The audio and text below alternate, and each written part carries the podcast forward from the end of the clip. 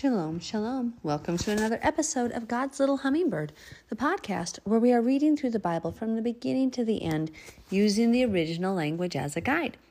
Today we are in the book of Ruth, chapter 3, reading from the New King James Version Bible. Remember, if you don't have that Bible, you can find it online for free or on the Blue Letter Bible app or Bible Hub, those types of things. So, without any further ado, I pray that Father God would open our eyes, ears, and hearts to His truth, and let us begin. Then Naomi, her mother in law, said to her, My daughter, shall I not seek security for you, that it may be well with you? Now, Boaz, whose young women you were with, is he not our relative? In fact, he is winnowing barley tonight at the threshing floor. Therefore, wash yourself and anoint yourself, put on your best garment, and go down to the threshing floor. But do not make yourself known to the man until he has finished eating and drinking. Then it shall be when he lies down that you shall notice the place where he lies, and you shall go in, uncover his feet, and lie down, and he will tell you what you should do. And she said to her, All that you say to me I will do. So Ruth is saying to Naomi, All that you say to me I will do. So she went down to, okay, I want to pause here. Notice the respect. Notice the the just the different level of of communication and relationship status and deference paid to her elder. America lacks a lot. we are not always blessed. We are in so many curses sometimes we can't even see. The loudmouth, brash, rebellious arrogance in our culture is very pervasive and really sad. But here's Ruth listening to her mother in law. Her husband's no longer even alive, the one who connected them. She ultimately could do what she chose. But here's Naomi giving her advice, good counsel, saying, Look, let's seek security for you, meaning in the form of a husband. Let's try to make sure you are taken care of. So go do this and see if this man, our relative, will marry you. Ruth, in her gracious humility, I mean, she doesn't care that Boaz is much older. She doesn't, she's not looking for vain, worldly things. She's like, okay, this appears to be a good thing to do. Remember, she said, Your God will be my God, your people will be my people. She's really submitted herself to this, and Naomi is acting wisely here. Verse 6 So she went down to the threshing floor and did according to all that her mother in law instructed her. And after Boaz had eaten and drunk, and his heart was cheerful, he went to lie down at the end of the heap of grain. And she came softly, uncovered his feet, and lay down. So we are so luxuriously blessed in America. He like literally didn't even go into some comfy bed. He just went down to the there was a heap of grain and he went and slept there. He covered up with some type of cloth because she came, uncovered his feet, and laid down. She's basically submitting him herself to at his feet, saying, I am the lowliest, I am your servant. Because Yeshua, as he taught us, we wash each other's feet when we truly love each other and we serve each other.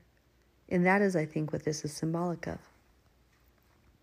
Now, it happened at midnight, like obviously not midnight as we do it today, but in the middle of the night, that the man was startled and turned himself, and there a woman was lying at his feet. he probably was quite startled, like, oh my gosh, what, what? And he said, Who are you? So she answered, I am Ruth, your maidservant. Take your maidservant under your wing.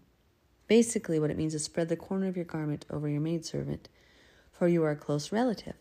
So if you think about, have you ever seen a rooster put his arm around a hen, or a hen put her arm around her baby chicks? Think of the talit, the garment, the robe that Messiah wears and think of it wrapping around you or his people. Any other of his people, I should say, because you are one of his people. And that's what this is a picture. She's like, wrap your garment around me, take me under your wing, protect me, provide for me. Verse 10 Then he said, Blessed are you of Yahweh, my daughter, for you have shown more kindness at the end than at the beginning, in that you did not go after young men, whether rich or poor, whether poor or rich.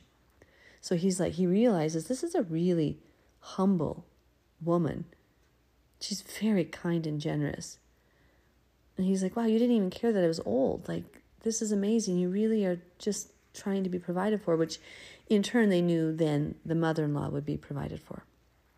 Verse 11 And now, my daughter, do not fear. I will do for you all that you request, for all the people of my town know that you are a virtuous woman. So she's upright. Now, it is true that I am a close relative. Okay, I just turned the page. Let me go back to that. Um, sorry. Um, and I'm sorry. Um, verse 11. And now, my daughter, do not fear. I will do for you all that you request, for all the people of my town know that you are a virtuous woman. Now, it is true that I am a close relative. However, there is a relative closer than I. Stay this night, and in the morning it shall be that if he will perform the duty of a close relative for you, good. So, this, what is this duty? Go back to the Torah. They needed to perpetuate the name of the dead. So, the firstborn of this woman is going to carry on the name of her deceased husband.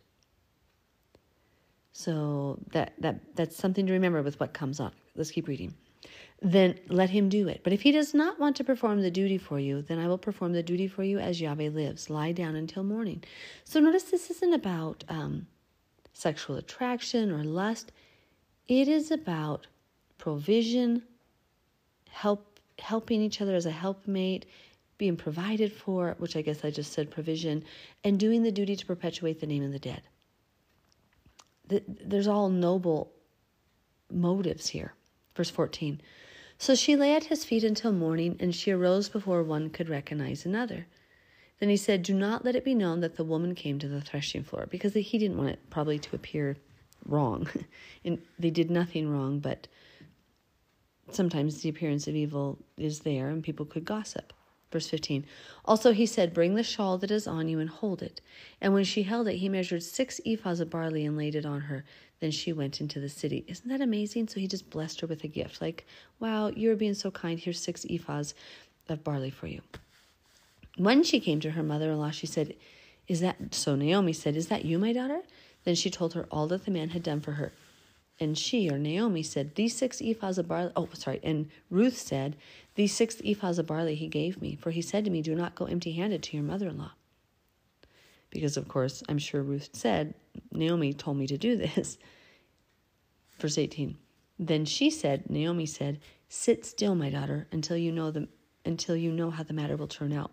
For the man will not rest until he has concluded the matter this day. So Naomi knew that Boaz was a very virtuous, upright man who was going to do the right thing quickly.